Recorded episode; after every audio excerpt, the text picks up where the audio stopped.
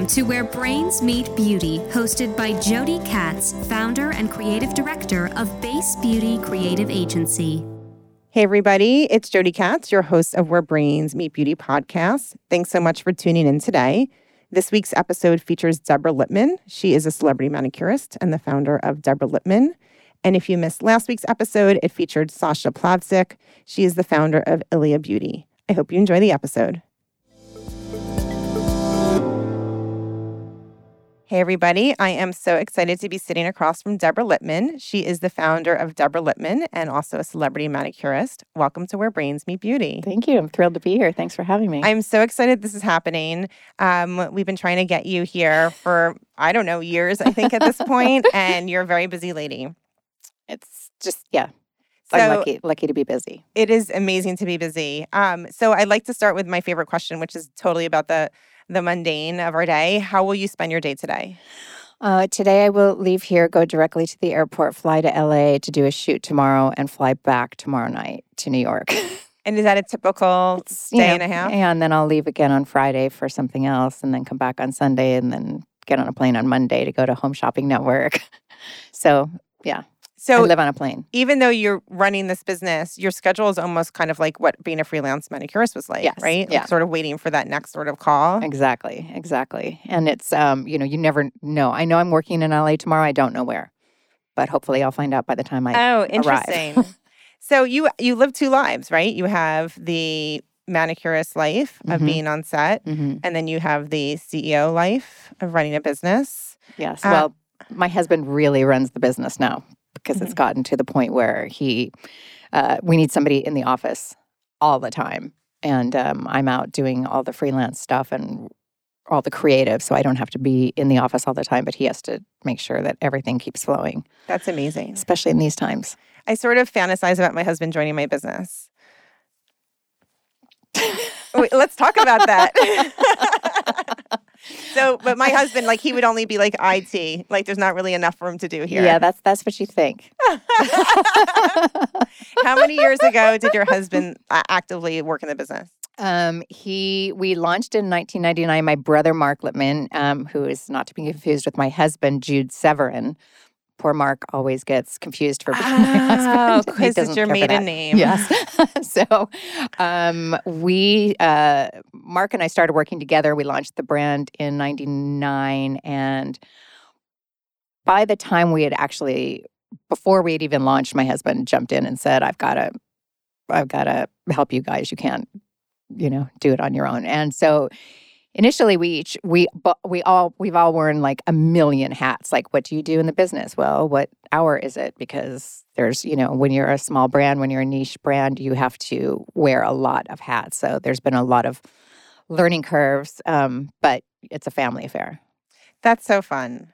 Well, um, mine's a family affair because I have my kids come and like help stock shelves and stuff every once in a while. Awesome. And we move this summer, so they fill the boxes and taped up boxes. oh my gosh it's so cute in here It's Thank really you. really really We're cute really proud. i love it Okay, so let's go back in time.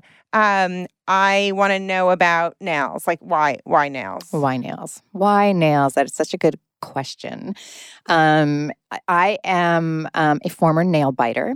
So as a kid, I bit my nails, and when I went to see my, uh, I remember going to see my pediatrician when I was young, and my mom was really struggling with the fact that I bit my nails, and so she asked him to talk to me about it. I'm sure, and he told me that my hands your hands are your greeters. People look into your eyes, and then they look at your hand as you reach across the table to meet hands and shake hands and you it's a like uh, psychological things that goes into the back of your brain and your it tells you something about somebody's uh, appearance or how they think about themselves and there are so many germs if you bite your nails and right now um, in particular we don't want to be open to any germs. So um, so that was sort of the beginning of it. I had a really hard time breaking the habit. It's a very very difficult um, habit to break. And um, I'm also a singer.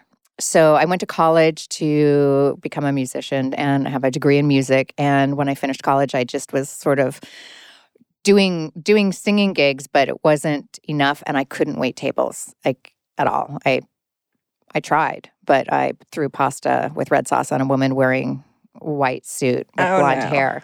So that night after I was fired, um, I had to look at my life and go, what else? What else do I love? What else can I do as a like a side a side hustle? And I went to cosmetology school and did manicuring because, um, I well, for one thing, um, hang on, let me think of the best way to say this. So I went to cosmetology school. Prior to going to cosmetology school, I had never done my nails. Um, uh, when I was singing in my first professional job, I was wearing like fancy costumes. It was part of a show. And I picked up the microphone at dress rehearsal with my nubby nails. And the director was like, whoa. And the next day, he took me to have a full set of artificial nails put on. And that is um, actually what helped, helped me stop biting my nails.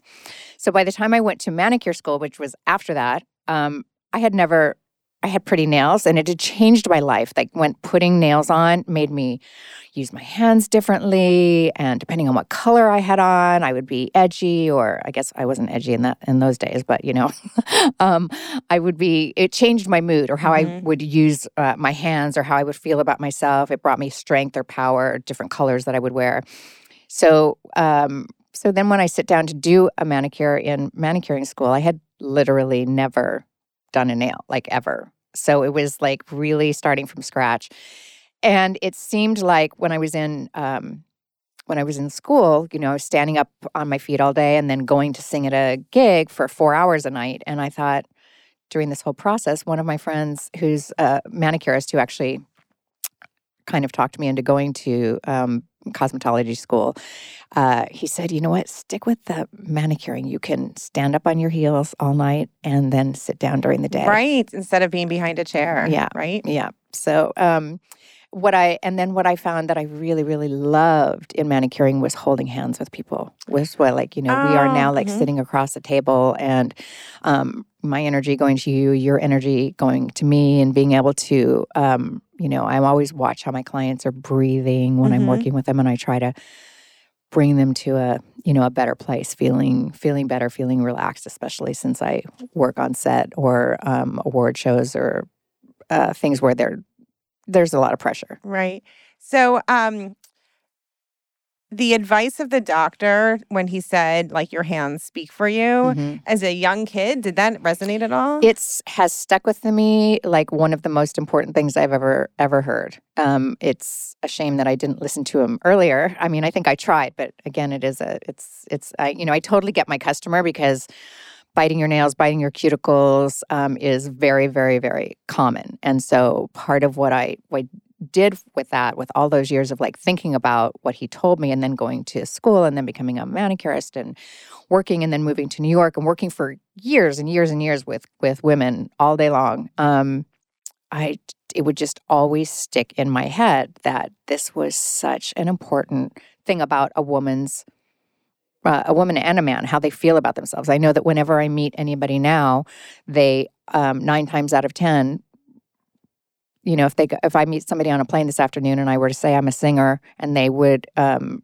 they would you know have a conversation, and if I say I'm a manicurist, they will hide their hands immediately. Really, hide their hands immediately, depending on how they feel. But it's like nine times out of ten. It's um, you know, I think we're we're so um, our hands are in front of our own face all the time. Right, so even though right. they're there all the time, it still is that last minute detail that we don't always do. Um, so deep down inside, these strangers that you meet, all of us, I guess, um, we know that our hands are speaking about us. They're they're the tell, even mm-hmm. if we're not um, considering that every day of our lives, right? Mm-hmm. Deep down inside, because why else would they hide it, right? Right. Um, that it's so fascinating that there's um, there's so much power in these digits, right? Right. well said. Oh, I like that. there's power. There's so much power in the digits. I mean, I guarantee you when I get on the plane this afternoon and they make the announcement to turn your cell phones off, the first thing I see people around me do is start picking at their nails. Every time I'm on an airplane. I do that. I, you know what I do? I like rub one nail against the other one to feel that, um, like the highs and lows. Oh, that's nice. Like, um, you know, depending on how I file them, they get strange shapes. Yes. And I like yes. find myself doing that. Yes. So the the, the thing is, our teeth are not sharp enough to um, fix our nails if they're crooked or bite off our cuticle if they're crooked. They're just not sharp enough. It's and neither ne- yeah, it's just so it's um better to get a nail file, put a nail file everywhere in your house um or in your office somewhere that's really accessible and like try to change that habit. That's the first thing um any kind of a person with any kind of nail or picking disorder, not disorder, but you know, Habit. habit. Thank you. So, um, you know, we're, we're speaking so much about nails, but I want to hear about the singing because I'm wondering when you were in cosmo- cosmo- cosmetology school, um, considering what career can I have that would enable me to sing at night, was your goal really to focus on performing? Oh, yes, Mhm. absolutely, absolutely. I have uh, records on iTunes. I still continue to sing, and I um, I'm actually getting ready to sing on an album uh, next week of John Minnick, a friend of mine that I sing with occasionally. Great jazz singer. So um, I still keep that that part of my heart alive. All the names of my products are song titles. So it's all related, um, interrelated. And because of uh, my customers, my great, great, great, um, wonderful people who support the brand, they are all supportive of my singing as well. And I now have three albums on iTunes. Oh my goodness, that's so cool. Yeah. So, um, at the point when you were getting your license, were you like, okay, being a manicurist is is paying the rent so that I can keep singing and going on auditions and things like that? Yes. How many years of that life were you living before you decided, you know what, my number one is is nails? Yes. Um, I moved to New York in the early 90s to pursue music. I'd been doing nails since the early 80s. So I'd been manicuring in different salons and I'd managed salons and I'd, um, you know, had been hearing women talk about nail care so much. And I had so many things in my head that was like, people don't understand. Like, women, this is just such a, like, I kept hearing this resounding noise in my head of like what a lack there was of knowledge about nail care. And um, I moved to New York in the early 90s and was uh, working in super, super fancy salon with fancy, fancy women who then continued that whole thing about they didn't understand. They would ask me to put a product with formaldehyde right on their nails and then ask me if the polish that we used in the salon was formaldehyde free. And I was Oh. like, I mean, over and over and over again from like Fortune 500 CEOs. So I'd be like, okay, there's so my brain started like splitting and going, oh my gosh, like there's a there's a white space here. Not that it was something that I looked to do, and it was really it was actually a huge emotional struggle with me um, to actually start the brand. And I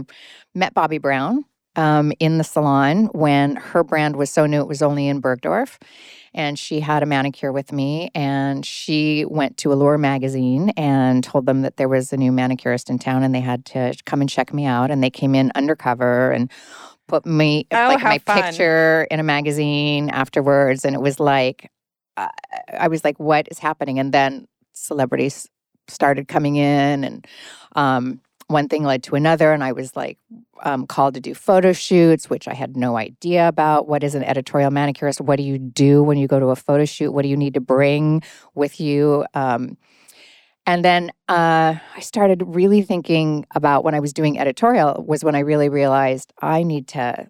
Um, uh, when I started doing editorial and had to bring all of the products with me, I started realizing, you know, let me back up. Hold on. When I was working in the salon, I was in Bergdorf Goodman, which is a real, a very high end uh, store, and I would try to educate my customers um, while they were in the salon with me, but then they would go downstairs and not be able to buy anything Mm. on the floor because there were no nail brands at that time. There was zero. You couldn't buy a polish remover in uh, a luxury space. They it just didn't exist. There was Dior cuticle cream, which was um, amazing, um, but there weren't any things you couldn't buy a nail file, you couldn't buy a buffer, you couldn't buy a cuticle remover or a polish remover or so many of the things. And so it just, Bobbi started saying to me, you should really do a brand. And then I was also doing editorial at that point with Laura Mercier, who also was like, you, you should make a brand, you should create a brand. You have like everything that you bring with you and you're creating things on set. And I was like fighting because I'm like, ah, I'm a singer. I'm a singer. And this is my, you know, uh, this is my side job. So it was uh, when we launched the brand, so much so that when I struggled so much so that when we launched the brand, we called it Lippmann Collection because I wanted to save my name, Deborah Lippmann, Mm. for my music. And then we realized about big mistake that we made in business um, five or so years into it that in much of the press that we get, they would say Deborah Lippmann at the beginning of the article, and then further on in the article, it would just say, and then Lippmann says, and then Lippmann says, and then Lippmann says, and there was, uh, or then Deborah says, then Deborah says. Sorry, that's it. The articles would say, and then Deborah says, and then Deborah says, and then Deborah says. And I was like, oh, that's a big, huge PR miss. That's Yeah. like because there's no connecting the dots. And so we changed the name of the brand, which was very scary, very, very scary um, and complicated, but super definitely the best thing we ever did because there's no reason that I can't sing as Deborah Lippmann and be a manicurist as Deborah Lippmann. And many of my clients come to see me sing and support my music. So it's all worked hand Right. in hand. Well, we all write rules for the way we think the world is supposed to be, Yeah. right? Um, based on old garbage, right? Um, or personal experience that wasn't super satisfying at the time. So I want to go back to this time when you're like, so you're working in a salon and you have all these aha moments. Um, these are these are big aha moments, right? Like you're seeing the white space at retail, you're Mhm. seeing the white space in formulation. Um, you see the white space in education, right? And you're you're not even really investing your life in nails. You're investing your life in singing, right? This Right. is really odd. yes, right? it was very odd. Um, so where do you think the courage came from in those moments to actually make an investment in your time and money? Like because that's a that's a it's a it's a big lift. A lot of people have good ideas, but they don't act on them. Exactly, exactly. Um, I remember the exact. Um, there were there were two moments that happened within a week of each other. One was um, I was working with uh, Mariah Carey at the time, and she was going to be singing at the Oscars, and everybody was sending, you know. Designers and jewelers, and you know, the hair and makeup were going to do something special. And I was like, what can I do that's special? What can I do that's special? And so I created a color for her for that night based on what she was going to be wearing. And I'd never done that before. It was just for fun, really. And um, all of her friends wanted the color. She loved it. And then she looked at me and she was like, Why? You're so great with color. Why don't you do a brand? And I was like, Yeah, you know, am I'm like a singer. I'm a singer, you know. She's like, I know, I know, I know, but like you're here every day. So you're a good manicurist. and so um and then a few days after that, so that hit me pretty hard. I, I say now that she stuck her big old high heel in my rear end and pushed me forward. And she was like, Don't be afraid, you can do both. And then I was um, shopping at C.O. Bigelow a couple of um, years later, which now is uh, has been for a long time a place where we retail. Um, and I was shopping at C.O. Bigelow with one one of my best friends who I'd been like tossing this idea around with for, I don't know, two years or something. And she turned and looked at me and said, either do it or stop talking to me about it. Oh man, that's And tough love. That was like, okay. And that was the moment. Like, I still remember it gives me chills when I think about it. Thank you, Loretta Munoz, for doing that for me. She's still a friend. She's still a friend. So She's that's like her intervention was at C.O. Bigelow. It was C.O. Bigelow. It was fully like, okay, all right, I hear all your ideas. They're great. Either do it or, you know, get off the pot. I they say. wonder how long Loretta was thinking about like having this tough love conversation with you. Oh, that is a really good question that mm-hmm. I'm going to ask her. yeah, as soon as because I, I, bet here. it was a while. I bet it was Right? a while. I bet it was a while. because when you love someone and you see the opportunity in front of them, but they're not seeing it clearly, it's really frustrating, right? Yeah, right. It's really hard to be um, around that. Ah, that gives me a whole new perspective. Oh my gosh. yeah, I'd like yeah. to hear what Loretta says to that Yes, I'm. I'm going to ask her right after I'm done.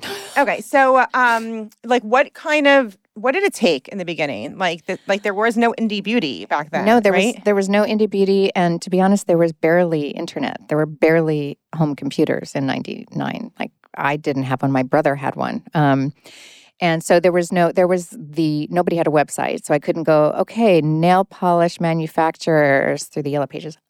Looking, looking, looking. Like, no, it didn't exist. Um, where do I get a bottle for nail polish? I have no idea. Like, I had no idea. And there was the phone book. Do you remember a phone Oh book? my Were you alive when there were phone books? Yes, I'm not sure. I was. so um, that information was not there. It wasn't like accessible. Um, so one friend of mine um, that had had a brand, Sue Devitt, makeup artist that I worked with on uh, photo shoots. Thank you, Sue, for this. Gave me the name of one packaging guy. And that one packaging guy gave me the name of 10 other people. And the t- those 10 other people gave me the name of 10 other people. And I went through the whole process of realizing, wow, just to make a bottle of nail polish, I need a bottle. I need a brush. I need a cap. I need to decide whether I'm going to put BBs in it to mix the formula, which I think is personally really important. But all those pennies start to add up. Mhm. And things were like, oh, it's a quarter of a cent, or a, you know, it's only going to be a dollar. And then you realize, oh, wow, that's adding up quite a bit, quite a bit. So um, there was a huge, huge, huge learning curve. Thank goodness. And and my brother was genius, um, is a genius. And in 1999, we launched e-commerce. Oh man. We launched our brand, and we were e-commerce from day one. So Right before Y2K, white. which now you know how old I am because that was like a big deal where I was working. I'm not telling you how old I am. so, um, you know, it's been so many years that you've been running the business. It's still a family business, so it's Mhm. privately owned, Mhm. which is unusual. hmm Um, what's one of the scariest things that has happened in the business after all these years? Like something that you're like, oh, I never want to do that again. Oh my gosh. It's a roller coaster of um it's a roller coaster of things that you can't believe could possibly happen. I mean, you know, to to be frank right now we're looking at the coronavirus Mhm. and thinking that a lot of what we do comes from Asia and how are we going to how are how can we problem solve that now? But we wouldn't have thought of that 20 years ago. We wouldn't have thought about problem solving something like this, but we've been through um uh enough smaller uh, versions of this to know that we need to be try to really really be prepared for what could happen because if we can't get our product then we can't get it to our customer. We had a um, i mean we've had things happen that that you couldn't expect to happen um, at all. Both both amazing and you know difficult. Um, one of them that that really hits me hard is there was a uh, um, a tsunami Mm. and our one of our labs got wiped out and um, we were trying to get i mean they were really really really behind. They weren't wiped out but they were in trouble. Um, and we were very very behind on production. And we had to airship our glass bottles from asia which was very very pricey. Normally they come on a boat and it takes three to four months and um, we flew them in. We were my brother was like you know waiting to see them land. They landed. They got through customs like watching each step of the way. They got into the truck to go up to our filler which is in new york so that we all we finish all the product in new york so that we can see it before we put it out.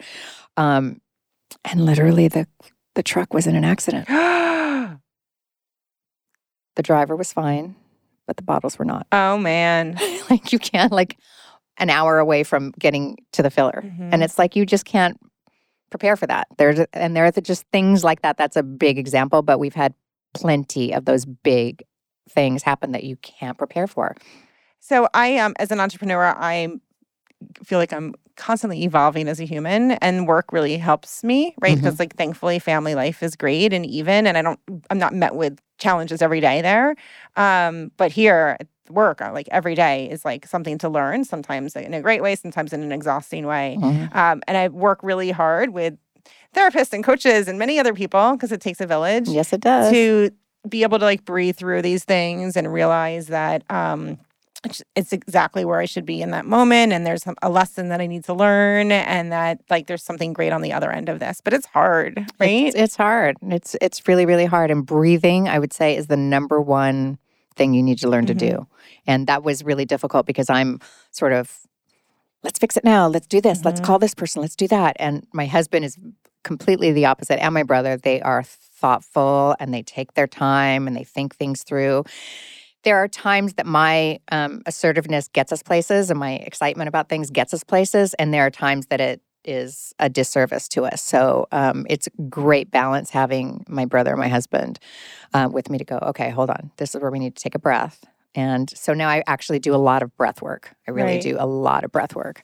I've also um practiced doing nothing right like waiting just waiting like okay I know there's a situation happening but I I don't need to solve it in this moment because I'm like you. Like I'd be like, okay, what's step one, step two, step three, step four, and just run. And that's not always the best, right? So- Waiting yeah. and watching is sometimes the option, but I have to, yeah, I have to breathe to be able to do You have that. to, you have to be able to breathe. Yeah.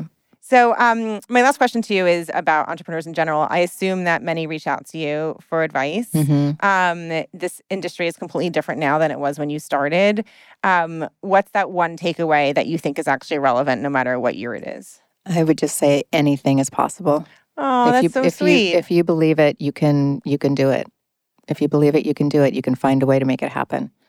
It really is. I encourage everyone to, if you have a dream, you should really um, not do what I did and and have to have your friend finally look at you and say, you know, do it or shut up about it. Um, because you know, if you just do it, then you'll have peace of mind. There have been, you know, really times during during our journey that we've thought, okay, if it all goes away tomorrow, we're such better people for it. We've learned so much, and yes, that would be painful, um, but we're such better people for it. So I would just say to any entrepreneurs, uh, budding entrepreneurs, just just go for it and get that, so you don't have any regrets because anything is possible. oh, that's so sweet. Thank you for sharing that wisdom and your story with us. Thank today you on the for show. having me. And for our listeners, I hope you enjoyed this interview with Deborah.